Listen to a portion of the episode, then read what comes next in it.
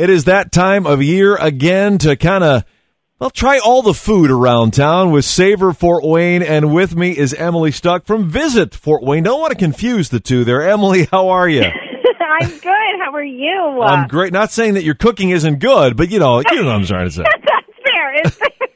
My husband would agree. well, this is uh, this is such a fun time of year because you know January is kind of like that lull.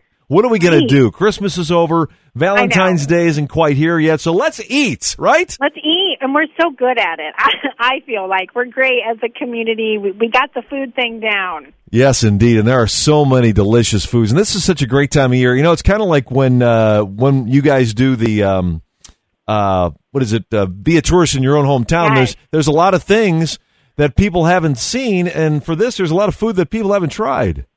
Yeah, it's so true, Dan. You know, we are so thrilled to be able to put on something like Savor Fort Wayne. It is Fort Wayne's annual restaurant week. Diners get 12 days to enjoy three course menus that are a deal. So you kind of cannot beat it.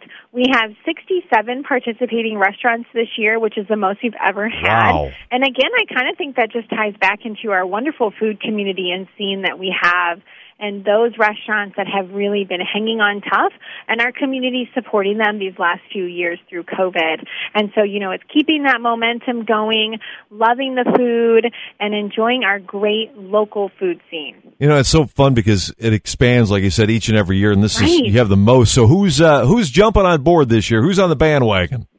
Oh man, and we have some amazing ones to choose from, which I love. We have everything from the new marquee at the landing. Honestly, just about every restaurant on the landing downtown is participating in Savor.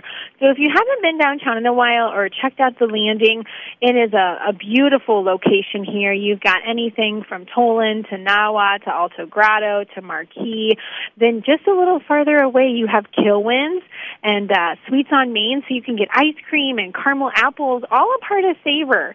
So there's definitely something for everyone. But what I love about Savor also is it's a great opportunity to experience a neighborhood or an area of town maybe you don't live on or work by.